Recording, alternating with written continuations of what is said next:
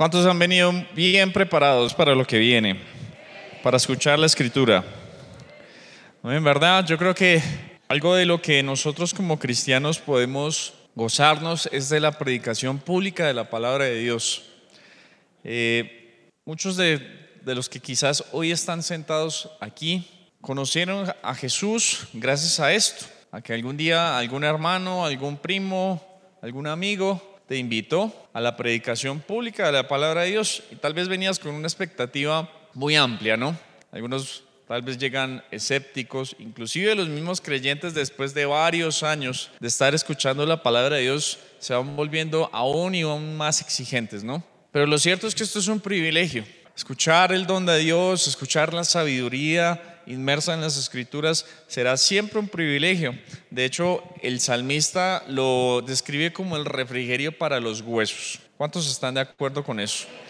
Amén, ¿verdad? Así que vamos a orar eh, yo le voy a pedir que se ponga de pie de nuevo. Vamos a orar. Señor, yo te doy gracias por esta tu palabra. Hoy, Señor, disponemos el corazón, levantamos nuestras manos, levantamos, Señor, nuestros corazones para que tú, Señor, hoy deposites una semilla que dé un fruto abundante sobre mi vida, sobre mi casa, sobre mi hogar y sobre mi familia. Amén y amén. Dele un fuerte aplauso al que vive reina. Puede tomar su lugar. Y vamos a abrir nuestras Biblias en la primera carta a los Corintios, capítulo 4, verso 20. Si usted lo tiene, me va a acompañar con su amén. Dice la escritura y de repente el que tenga los dedos lentos o no sepa dónde está la carta de los Corintios lo va a leer en las pantallas. Dice la escritura, porque el reino de Dios no consiste en qué? En palabras, sino en poder. Esta es una afirmación del apóstol Pablo muy, pero muy valiosa.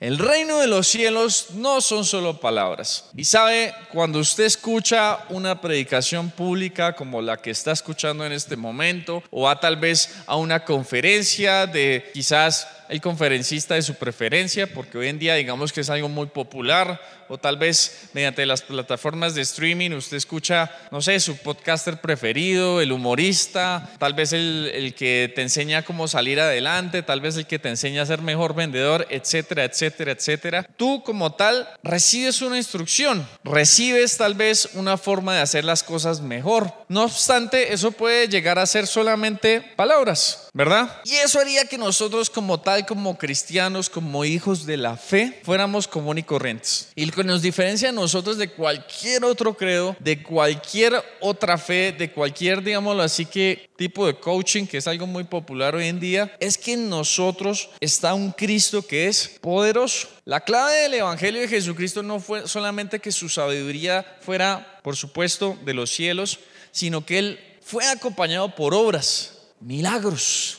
Y por eso su fama fue tan grande, ¿no? Dice la escritura que al Señor lo acompañaban multitudes. Hoy en día usted ve que los Instagramers o los youtubers los acompañan multitudes, pero ninguno de ellos hace las señales que Jesús sí realizó.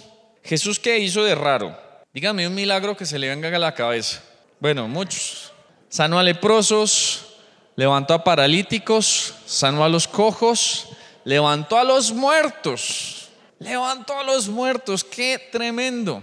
¿Cuándo usted ha ido a una conferencia o una predicación donde se levanten los muertos? No se ve, ¿verdad? No es algo muy a menudo. Aún en las iglesias no es algo que se escuche a menudo. Sucede porque debemos darle la gloria a Dios. Él sigue levantando a los muertos. Hemos visto que hay personas que son sanadas de cáncer, de diabetes, de cuántas enfermedades tan terribles. Y eso es lo que hace que el Espíritu de Dios ore con poder y que el Evangelio como tal no conste solamente de palabras. No somos chamanes. No somos tampoco culebreros que venimos a ofertarte un producto y que sencillamente tú lo compras y cuando lo compras dices, uy, Echeverry. Esto es algo real. ¿Verdad? Y cuando tú sientes el poder renovador del Espíritu Santo de Dios, dices, oh Padre, ahora sí estoy sintiendo el poder, el fuego. Ahora estoy sintiendo lo que realmente hace que esta fe tenga sentido. ¿Lo cree? Amén. Así que vamos a leer rápidamente en el libro de los Hechos de los Apóstoles, capítulo 1, verso 8, una explicación bastante clara sobre lo que es el poder. Hechos capítulo 1, verso 8. Si lo tiene, me acompaña con su amén, por favor.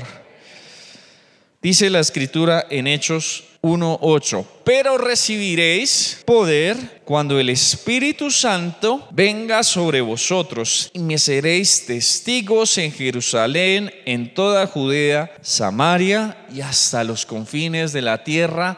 Amén y amén. Si usted se pregunta por qué el mensaje de Jesús es tan poderoso, es porque precisamente a los apóstoles, cuando recibieron el Espíritu Santo que se traduce en el poder de Dios, también los acompañaron las señales y los milagros. Hay una, canción que yo recordaba bastante bien. Yo creo que la mayoría de los que estamos aquí crecimos como católicos, no es un defecto, por supuesto que no. Cuando yo iba a la iglesia católica recordaba una canción que decía que la sombra de Pedro sanaba a los enfermos y que no era la sombra ni tampoco Pedro, ¿verdad? Eso que le pasaba a Pedro era una manifestación física de lo que era el Espíritu Santo de Dios. Pero antes de eso, la escritura dice que los apóstoles sanaron enfermos. La escritura dice que ellos levantaron muertos. No lo dice. ¿Por qué? Porque ellos no habían recibido el Espíritu Santo. Y usted y yo definitivamente tenemos un antes y un después de cuando llega el Espíritu Santo. Ni siquiera es cuando nosotros eh, tomamos como tal al Señor como nuestro Señor y Salvador. Generalmente toma un tiempo. Nosotros tenemos una como tal una convicción, aceptamos a Jesucristo, pero el momento mismo en el que somos bautizados por el Espíritu Santo, ahí es cuando nuestra vida cambia. ¿Por qué? Por varias razones. Porque el Espíritu Santo es el que convence de pecado, justicia y juicio. Antes de eso usted solamente como tal tiene una concepción, lo hacen sus fuerzas, pero nada sobrenatural ocurre en usted. Cuando el Espíritu Santo llega a usted es cuando empiezan a ocurrir cosas maravillosas. Cuando usted está en dificultad, clama a los cielos y ocurren cosas que usted ni se explica. Cuando la revelación viene a usted y a su familia, es ese mismo momento en el cual usted empieza a sentir que camina en cosas sobrenaturales es cuando usted siente que tiene una ventaja sobre el no creyente. Pero no es como para humillarlo, sino para decir, realmente el favor de Dios está conmigo y eso me da seguridad. ¿Lo cree, verdad?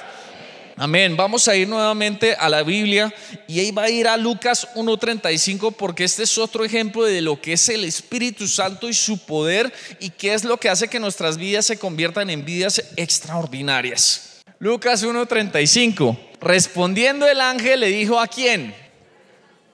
¿A quién le dijo ahí el ángel? ¿Con quién estaba hablando? Con María, la madre de Jesús, ¿verdad? Dice, el Espíritu Santo vendrá sobre quién? Sobre María, sobre ti, y el poder del Altísimo te cubrirá con su sombra. Por eso el santo niño que nacerá será llamado Hijo de Dios. El Hijo de Dios no podía ser concebido bajo carne ni sangre, necesariamente tenía que ser concebido bajo el Espíritu de Dios, el cual engendra un esperma de poder sobre el óvulo de María y gracias a eso Jesús, que estaba en los cielos, hace forma de carne mediante una mujer común y corriente. ¿Sabe? Esta es una de las manifestaciones más poderosas y de hecho que tienen una unicidad, porque nadie y ninguna mujer, por muy viva que sea y tenga muy buena la vida, puede decir que ha sido embarazada por el Espíritu Santo de Dios. Esto es algo que pasa una y única vez. Nunca más volvió a pasar. Esto es extraordinario. Nadie más puede decir eso sino solamente María, la Madre de Jesús quedé embarazada sin haber conocido hombre. De resto, todas las que han sido embarazadas en la historia de la humanidad han tenido un encuentro íntimo con algún hombre. Esto es un milagro y eso es lo que hace que su vida haya sido extraordinaria. Ahora póngase a pensar, hombre, ¿qué ha hecho que mi vida sea extraordinaria? ¿Qué ha ocurrido en mi vida? O por el contrario, usted dirá, soy un inconforme, nada extraordinario ha pasado en mí. Y es ahí cuando debemos examinar si realmente ese espíritu de poder está en nosotros. ¿Sabe? El mensaje de las redes sociales decía que la charla se llamaba ¿cómo? Asesinos de la fe. La fe, según lo que podemos leer en la carta de los hebreos, es un requisito indispensable para agradar a quién? A Dios. Porque sin fe es imposible. Si tú no tienes fe y yo no tengo fe, no hay una relación con Dios. No existe. No puede suceder, porque tú tienes que creer, ¿verdad? Que estás hablando con algo que no ves, tienes que creer que sientes algo que tal vez tus carnes no te permite sentir, palpar. Es algo espiritual, no es algo carnal. Y bajo ese entendimiento, la fe en todos nosotros debe ser cimentada y fortalecida. Cuando tú y yo tenemos una fe débil, generalmente lo mencionamos que nuestra fe flaquea, nuestra relación con Dios por lo general tiende a enfriarse, ¿cierto? ¿A cuántos les ha pasado? Pero de todos los que estamos acá sentados en algún momento hemos sentido que Dios no está, que Dios está lejos. Oramos y decimos, Señor, siento que no escuchas mis oraciones. O si las escuchas, no las contestas. Y son momentos difíciles. Y son los momentos en los que dejamos de creer. ¿Les ha pasado? A ver cuántos eh, acá honestos, los que se duermen, a ver, que levanten las manos y digan, Señor, sí, yo me estoy durmiendo, pero sí, a mí también me ha pasado. Esto es para mí. Todos en algún momento de nuestras vidas hemos sentido que el Señor está lejos.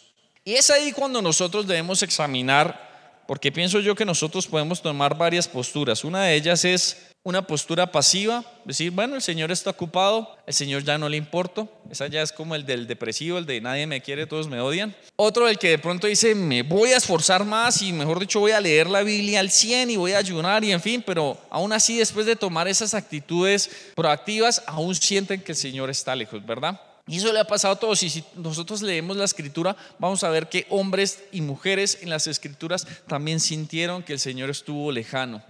¿Cuántas veces vemos que el pueblo de Israel muchas veces clamó al Señor porque no le sentía, porque no veía su auxilio? Y claro, el Señor siempre misericordioso le acudió a ellos. Yo quiero que lea algo importante en la escritura en Juan 10, 37, 38. Nosotros, como hijos de Dios, y creo que es una de las mejores analogías que, que nos trae como tal la escritura sobre lo que es relacionarse con Dios como un papá. Y de pronto los que no tuvieron la fortuna de tener un papá de pronto sienten un vacío y, quizás a veces por eso es relacionarse con Dios por el hecho de no haber tenido un papá, ¿no? Por la razón que sea. Pero los que hemos sido afortunados de tener a nuestro papá, podemos hablar de lo que es tener una relación con, papá. Yo por lo menos con la mía, con, con el mío digo, bueno, mi papá no es muy bueno con las palabras, él tal vez no es una persona que demuestra afecto, pero yo sé cómo es él. Yo sé que puedo hablar con él, confiar en él y lo conozco, ¿verdad?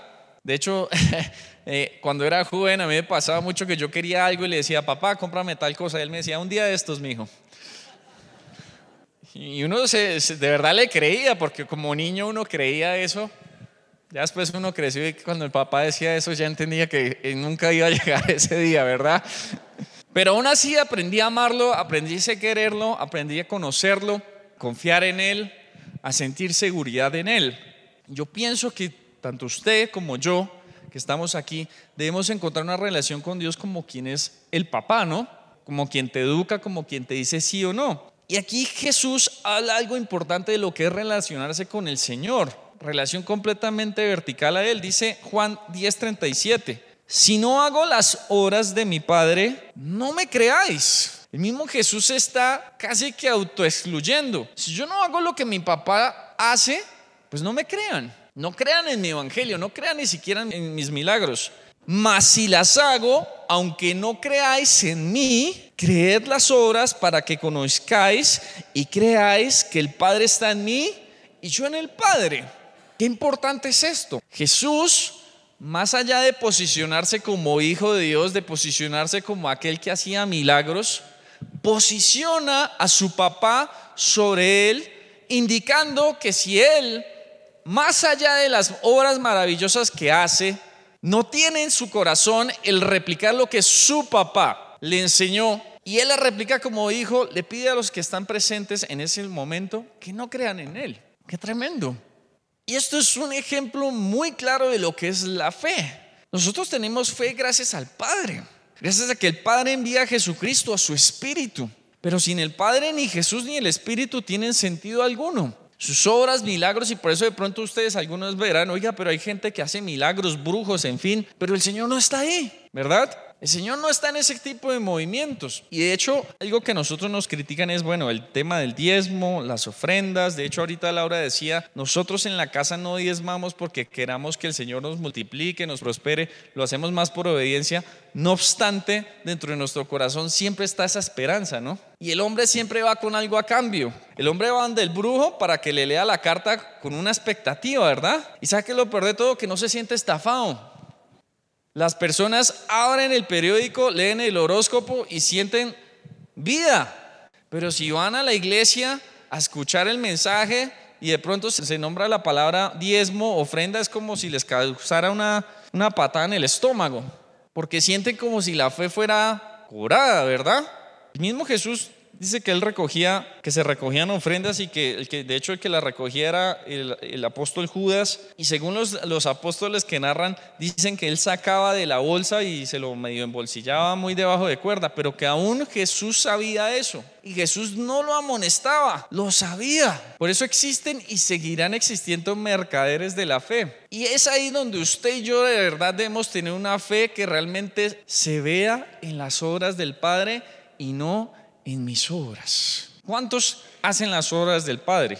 Es la pregunta. Yo soy un fiel reflejo de lo que hace mi Padre, porque tu papá no es Jesús. Y ojo, recibimos como tal el santo evangelio gracias a Jesucristo, que fue el mediador entre los hombres y Dios. Pero nuestro papá es el que está en los cielos. La relación paternal es con Él. Y gracias a que Jesucristo fue sacrificado en la cruz, somos adoptados. ¿Cuántos adoptados, verdad? No nos gusta decir que somos adoptados, pero la verdad es que somos adoptados. En eso se refleja el amor. Y por eso yo quiero hoy compartirle algunos aliados de lo que quizás van a fortalecer su fe. El primero de ellos está en el libro de Números 11:23. Yo le voy a pedir que se dirija ya. Números 11, 23. Y es nuevamente el Padre hablando con Moisés. Dice, entonces Jehová respondió a Moisés y le dijo, ¿acaso se ha cortado la mano de Jehová? Ahora verás si se cumple mi palabra o no. ¿Sabe? Dios desafía. Dios desafía. Dios te desafía a ti a creer. Dios te desafía a ti a que confíes en Él. ¿Y por qué lo hace? Porque tú y yo subestimamos el poder de Dios. ¿O no es así? Todos nosotros en algún momento hemos subestimado el poder de Dios. Cuando pasamos por dificultad, necesidad, escasez, cuando quizás un familiar está enfermo, dudamos, sentimos miedo. Y eso el Señor lo enoja, porque el Señor es poderoso. Y es un argumento completamente válido a la hora de por qué no recibes el poder de Dios. Tú no crees en Dios.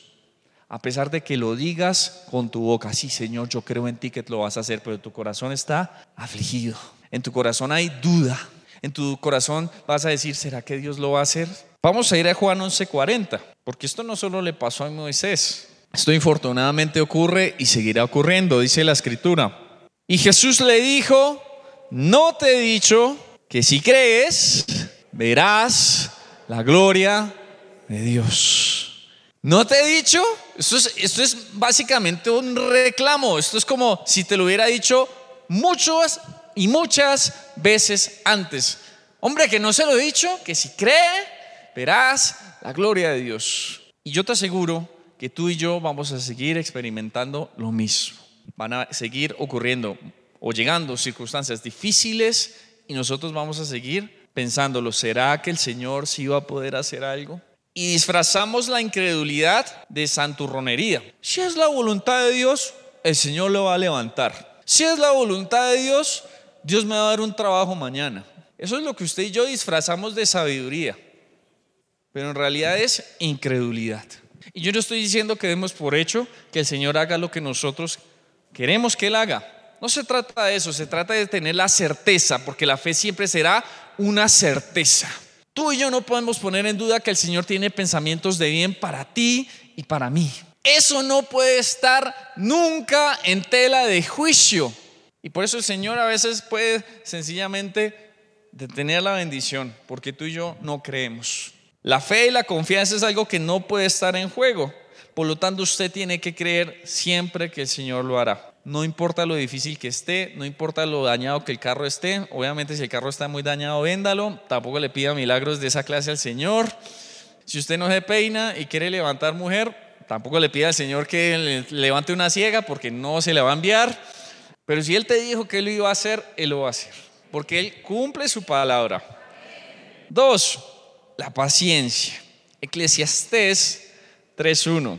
Yo creo que todos quisiéramos vivir una vida como la de Salomón. El tipo era millonario, el tipo todo el mundo le hacía caso, tenía mil mujeres, qué cosa tan espantosa. y con todas se, se acostó. Y dice Salomón que el tipo hizo de todo.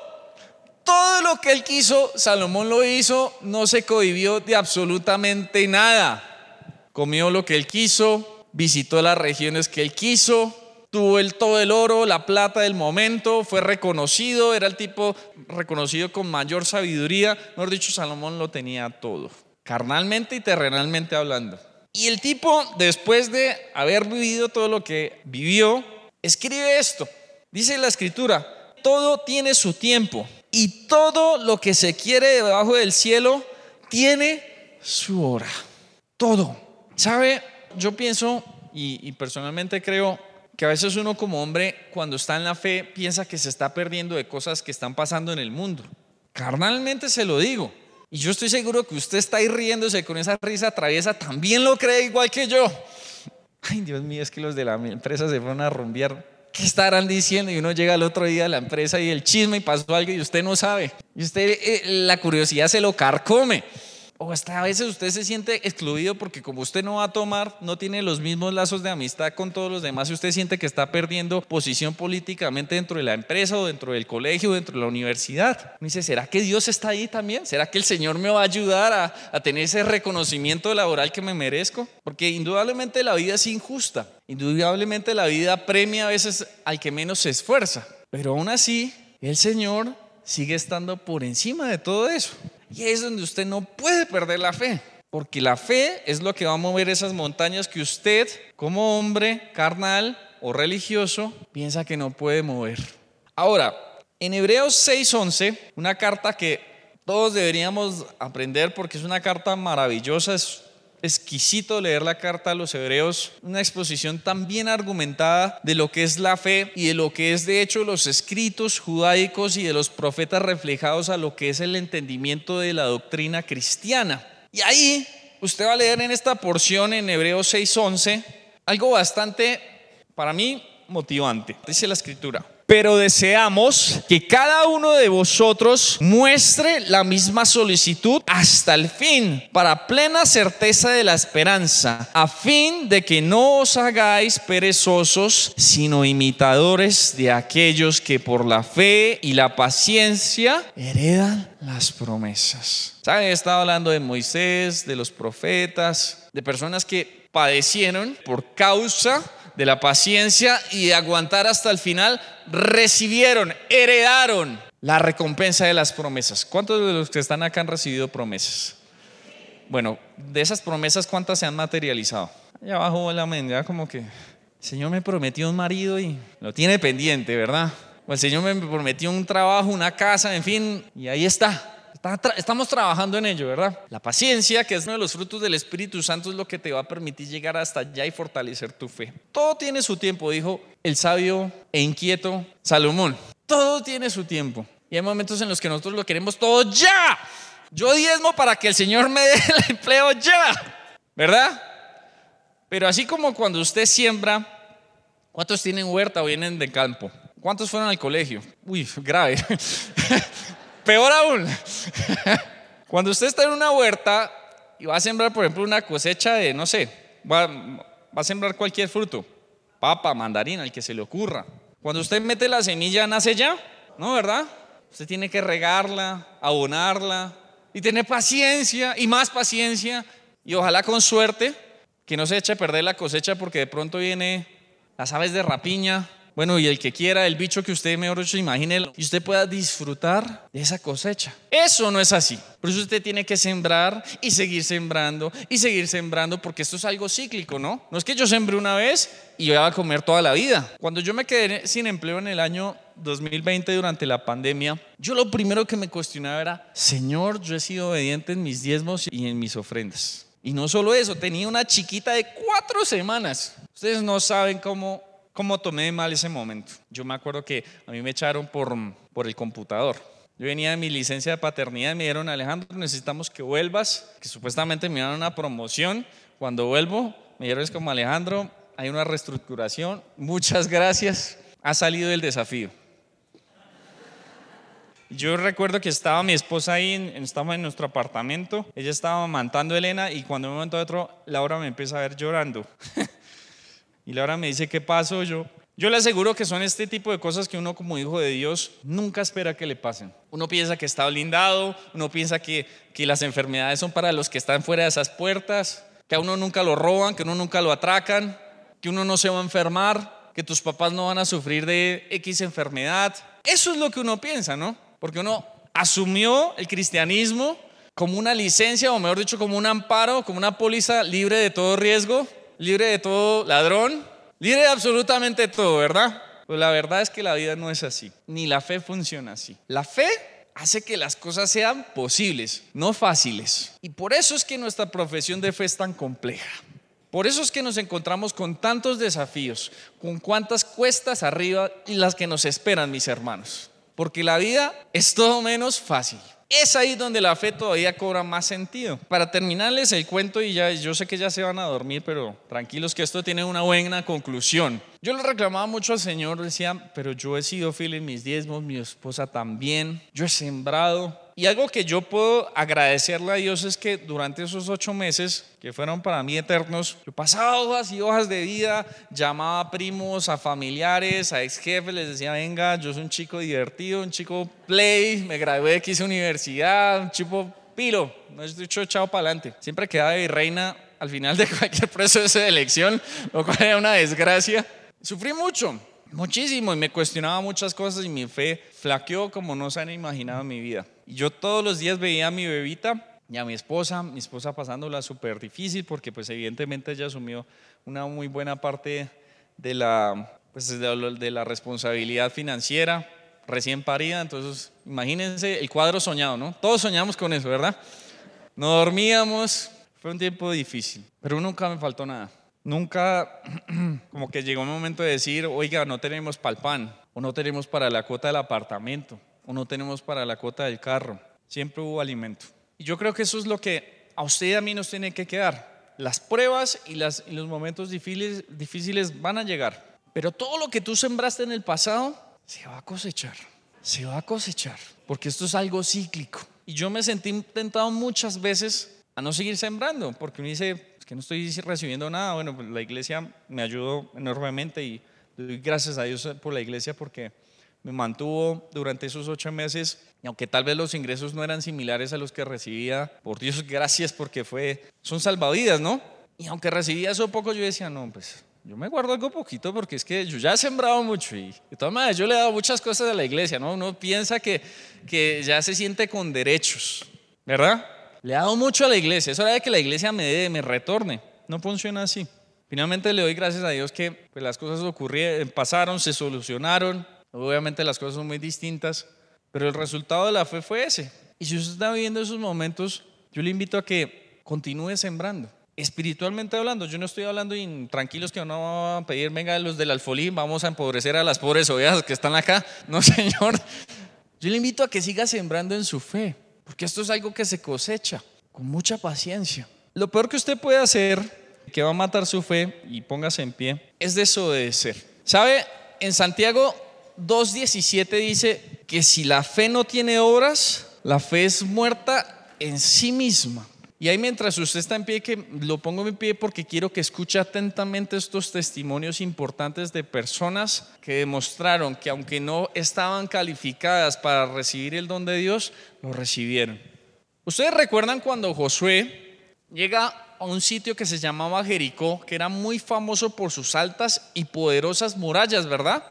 Y en ese momento, aunque el pueblo definitivamente venía cansado, debilitado por años y años de estar en el desierto, que han pasado generaciones, generaciones que crecieron en el desierto, el Señor le pide a Josué que iban a sitiar Jericó. Por supuesto, ellos eran personas ganaderas. Y el Señor le dice a Josué que ellos tienen que rodear Jericó y dar siete vueltas. Eso es como cuando mis papás me decían, cuando yo estaba cansón y me decían, mi hijo, vaya a la 68 a ver si está lloviendo y vuelve. ¿Usted se imagina que el Señor le pida ese absurdo para derrotar un ejército poderoso que estaba en casa, custodiado por muros? Es un absurdo. Señor, ¿para qué me vas a poner a dar siete vueltas alrededor de unas murallas? Y al último gritar, ¿para qué? ¿Qué estrategia de guerra puede ser esa? ¿Cómo voy a vencer? ¿Cómo le va a decir a los niños? Porque es que ellos no, tenían coche en el desierto, ¿no? Lo echaban en las espaldas, de pronto los que tienen varios hijos me entenderán. Cuando van al centro comercial y ellos empiezan a gritar y es como si, mejor dicho, los estuvieran torturando y uno ya todo avergonzado, Dios mío, pero Imagínense lo pesado que era para ellos. Probablemente personas con movilidad limitada, caminar, hacer cosas absurdas. Pero ellos obedecieron, ¿verdad? Y lo hicieron y dieron pacientemente, muy pacientemente, siete vueltas. ¿Usted cree que ellos pensaban que las murallas iban a caer? Usted y yo muchas veces damos vueltas en la vida y no entendemos ni para qué. Pero si el Señor te está pidiendo cosas y tú tienes la garantía, la seguridad de que el Señor lo está haciendo, yo te invito a que obedezcas. Y que al último digas, Señor, y grites y los muros caigan.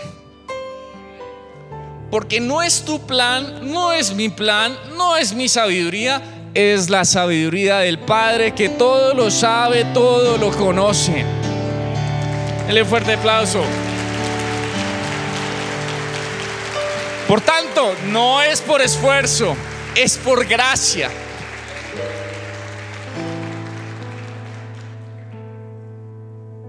Y por eso quiero concluir con estos pensamientos. Muchos conocemos dos casos importantes en la escritura, dos mujeres. ¿Cuántas mujeres acá? A ver. Mujeres sí que son ejemplo de paciencia y fe, ¿verdad? ¿Cómo amamos a nuestras mamitas? Mamita, ¿estoy triunfando? Un besito. La mujer con el flujo de sangre, ¿sabe?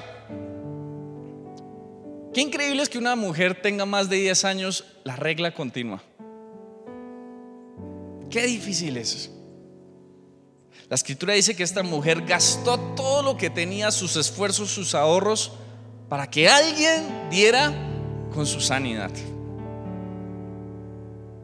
Y esta mujer escucha de un sanador, de un poderoso. Y ella se le mete en la cabeza la idea, si tan solo tocar el borde de su manto, seré sana. ¿Se imagina el nivel de desesperación de esta mujer para pensar en eso?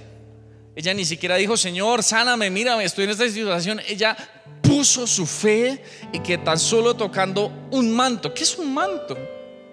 ¿Qué es esto? Esto está muerto. Pero ella creyó en esperanza contra esperanza.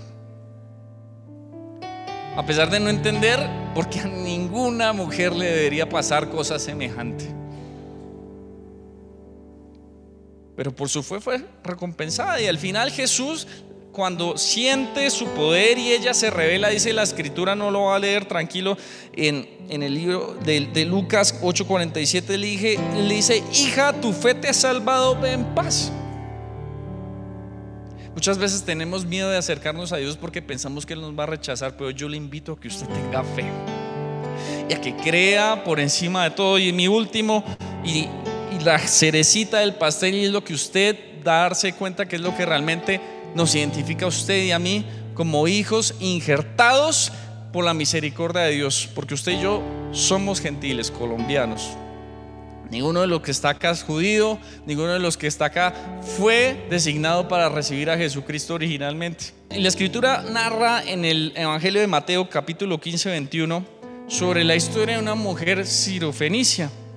o también llamada Cananea. Los hombres, en su momento, ustedes sabrán, y creo que lo ha escuchado innumerable cantidad de veces, el judío se separó de las demás tribus, ¿verdad? Casi que el judaísmo se volvió exclusivo para ellos. Y tomaron la vocería de la relación con ellos porque fueron indudablemente el pueblo escogido, ¿no? Dejando a los demás credos de la tierra, a los demás habitantes, marginados de la presencia de Dios. Y escúchelo bien, esto era así. Por tanto, dice la escritura que cuando Jesús iba eh, por la región de Tiro y Sidón, una mujer cananea que había salido de aquella región le clamó diciéndole, Señor, hijo de David, ten misericordia de mí, mi hija es gravemente atormentada por un demonio. Y la escritura relata lo siguiente, Jesús no le respondió palabra alguna. Entonces los discípulos acercándose le regaron y le dijeron, despídela, pues da voces tras nosotros. Imagínense, los, los, mismos discípulos presionando a Jesús para que no le contestaran a la cananea, a la inmunda. ¿Por qué? Porque ellos también eran judíos, entonces tenían su estatus. Nosotros no hablamos con gente que no crea en Jehová. Nosotros no hablamos ni nos metemos con ellos. Entonces Jesús dice en el verso 24, Él respondió y dijo, no soy enviado sino a las ovejas perdidas de la casa de Israel. Entonces ella vino y se postró ante él diciendo, Señor, socórreme. Respondiendo él dijo, no está bien tomar el pan de los hijos y echarlo a los perrillos. Y ella dijo, sí, Señor, pero aún los perrillos comen de las migajas que caen de la mesa de sus amos. Entonces respondiendo Jesús le dijo, oh mujer, cuán grande es tu fe, hágase contigo como quieres. Usted y yo no somos dignos del Señor. No lo somos. Y somos como esa mujer. Nosotros no somos casa de Israel originalmente. Gracias a Jesús.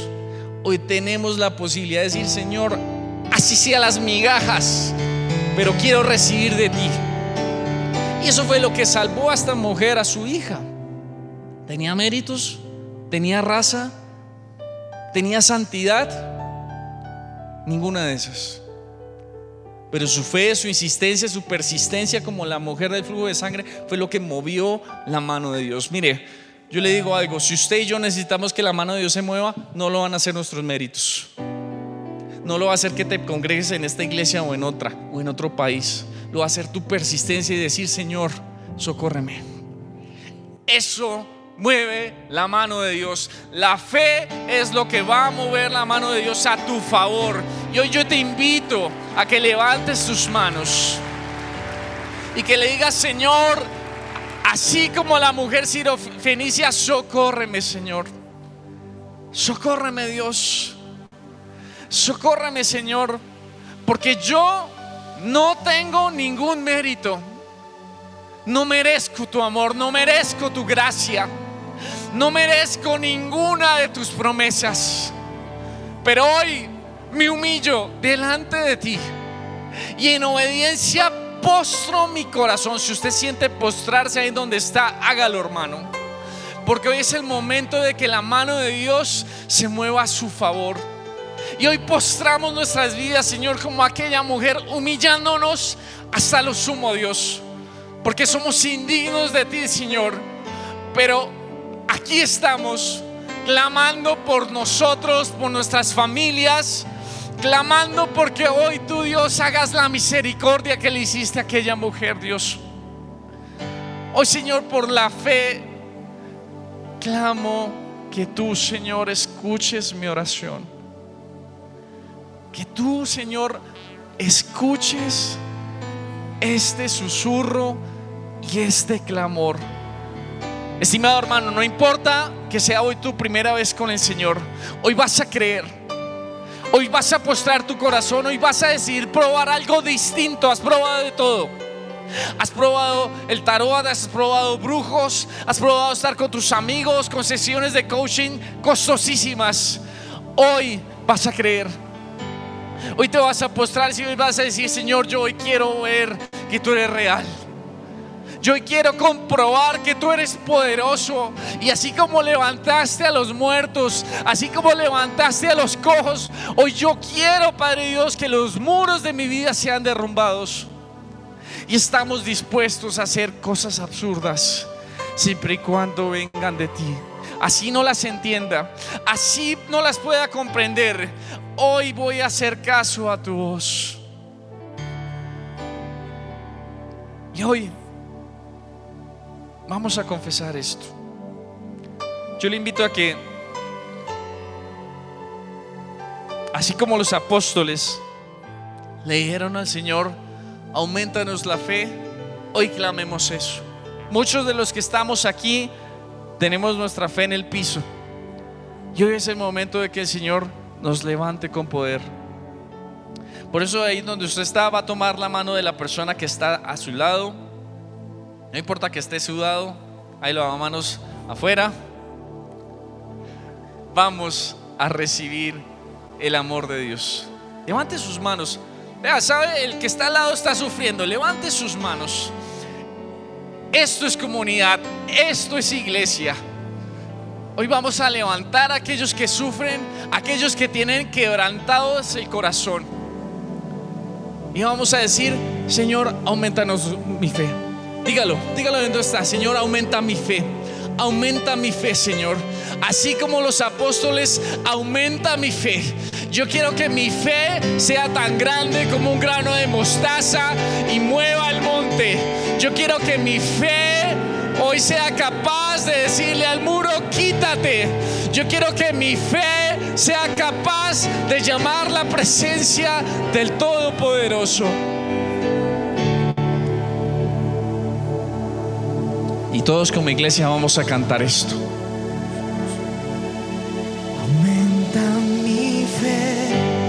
Hazla crecer. Hazla crecer. Quiero tocar tu gloria y poder. Acéptame.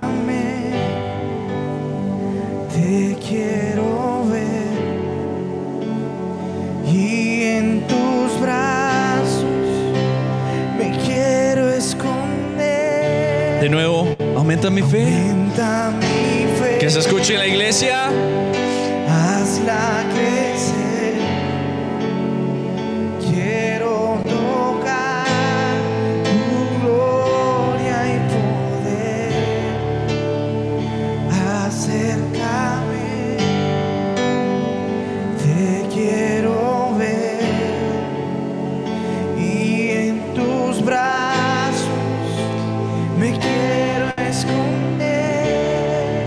Mi fe. Aumenta mi fe. Aumenta mi fe, Señor. Aumenta mi fe, Dios. Y hoy va a confesar conmigo que el Señor abrió el mar y que al cojo hizo andar. Abriste el mar. Confiéselo, iglesia. Al cojo hiciste andar. Hiciste andar. Tú eres la resurrección. Eres la resurrección. Eres vida y perdón. Eres vida, eres perdón. Tú eres mi salvación. Eres mi salvación.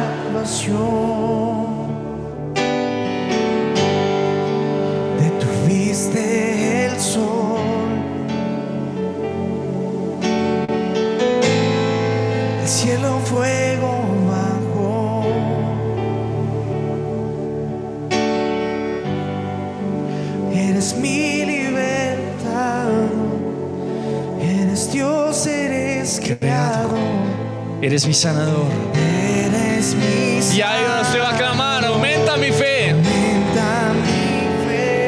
Hazla crecer. Hazla crecer. Queremos tocar. Quiero tocar tu gloria y poder. Y así Queremos ver, Señor. Te quiero ver. Y en tus brazos.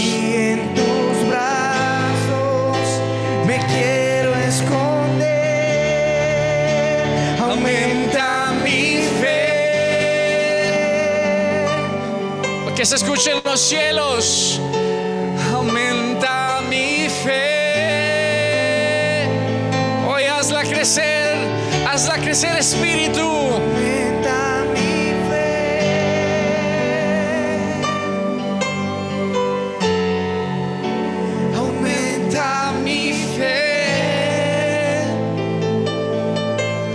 Señor, yo te doy gracias. Quiero bendecir este tiempo y quiero bendecir a cada uno de los hermanos que están aquí, Señor.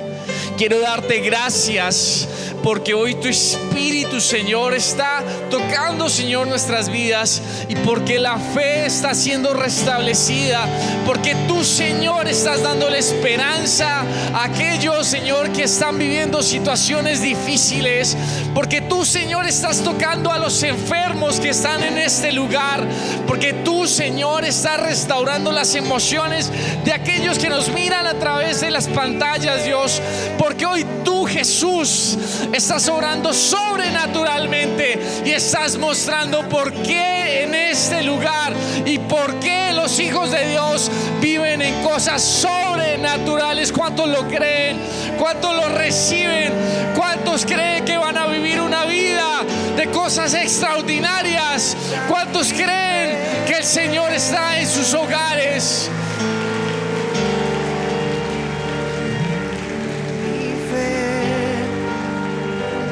Hazla crecer. Quiero tocar tu gloria y Proclámelo, proclámelo, créalo, créalo. Acércame, te quiero ver y en tus brazos Me quiero esconder.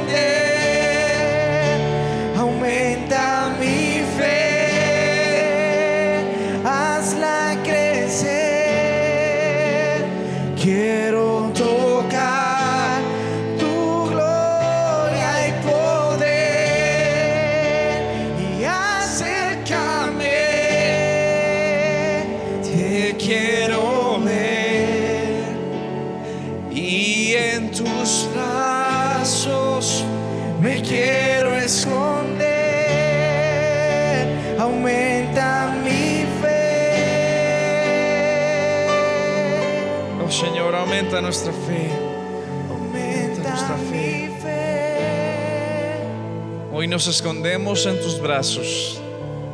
Hoy recibimos al sanador porque tú eres la resurrección, porque tú eres perdón, porque tú eres salvación. Porque tú, Señor, hoy nos permites tener comunión con el Padre. En el nombre de Jesús, amén, amén. Denle el mejor aplauso al Señor. Honrelo, que suenen fuertes esas trompetas. Que sea el gozo en esta casa. Que sea el gozo de Dios en su vida. ¿Cuántos dicen amén? ¿Cuántos pueden gritarlo? Grítelo, iglesia. Grítalo. Amén. Queremos terminar este importante tiempo preguntándoles quienes nos acompañan por primera vez. De verdad que para nosotros sería un gozo poder conocerlos. Si alguien hoy vino por primera vez a esta casa, yo le invito a que levante sus manos, no sea tímido, por favor. Vamos a acercarnos acá a la parte de adelante. Démosle fuerte aplauso a estas dos personas que están aquí. Acércate, por favor. ¿Alguien más? ¿Alguien más que nos acompañe? Por favor, acompáñenos aquí a esta parte de adelante. Queremos conocerlos.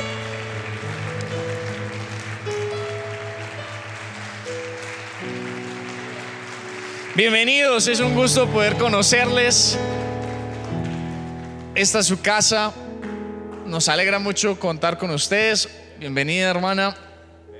Uy, qué bendición contar con usted aquí. Uy, del Santa Fe. Bueno, hermano, eso lo podemos cambiar, pero el Señor está acá con todos nosotros. Vamos a orar por ustedes. Eh, queremos que sean bendecidos por Dios. Eso es lo que queremos. Queremos que en sus vidas las cosas empiecen a estar acompañadas del mejor. Amén. Vamos a orar. Padre, yo te doy gracias y te bendigo por la vida de estas personas que hoy están por primera vez en esta casa. Yo te pido, Señor, que tú obres sobrenaturalmente en cada una de sus circunstancias y que sea el Señor acompañándolos, Señor, en todo momento. Yo te pido que tu Espíritu, Señor, les permita compartir este mensaje a sus familias, a sus amigos, a sus compañeros de trabajo, Señor. Y que a partir de ahora, Señor, seas tú, Señor, acompañándolos y sacándolos en todo momento en victoria. En el nombre de Jesús, amén. Un fuerte aplauso por ellos. Nuevamente, nuestras más sinceras gracias por acompañarnos. De verdad que para nosotros es un lujo que estén aquí. Los voy a dejar en compañía de Luisito. Les va a tomar algunos datos para que nos acompañen a la parte de allá. Y los demás vamos a quedarnos despedidos. ¿Cuántos recibieron? ¿Y cuántos no recibieron? Bueno, también se vale. Si usted sintió que no se re recibió, tranquilo. A veces es así, ¿no? Pero lo importante es que continúe en su profesión de fe. ¿Sabe? Va a llegar el momento en el que el Señor va a llenar su vaso tan, pero tan potentemente que va a rebosar. Amén. Así que levante sus manos, vamos a orar. Espíritu de Dios, yo te doy gracias por este momento, por esta reunión. Yo te doy gracias por cada uno de ellos. Pido que esta semilla de fe, de salvación, dé fruto y de fruto abundantemente, Señor, que lo que ellos han sembrado en todas las temporadas de sus vidas, Señor, lo cosechen, Señor, día tras día y que seas tú, Jesús, dándoles bendición tras bendición. Señor, entrego esta semana. Pido, Señor, que esta semana sea de prosperidad, Señor. Pido que esta semana sea, Señor, importante para ellos, Señor. Que los que están esperando buenas noticias, Señor, lleguen esas buenas noticias. Que aquellos, Señor, que están en tratamientos médicos, sea tu espíritu acompañándoles, Señor. Y que aquellos, Señor, que estén en alguna clase de necesidad, tú, Señor, les suplas, Padre Dios. En el nombre de Jesús, quedan despedidos sean bendecidos, sean prosperados, iglesia. Amén, amén. Dios los bendiga. Les amamos a las redes sociales también. Gracias por acompañarnos. Nos vemos de en ocho días.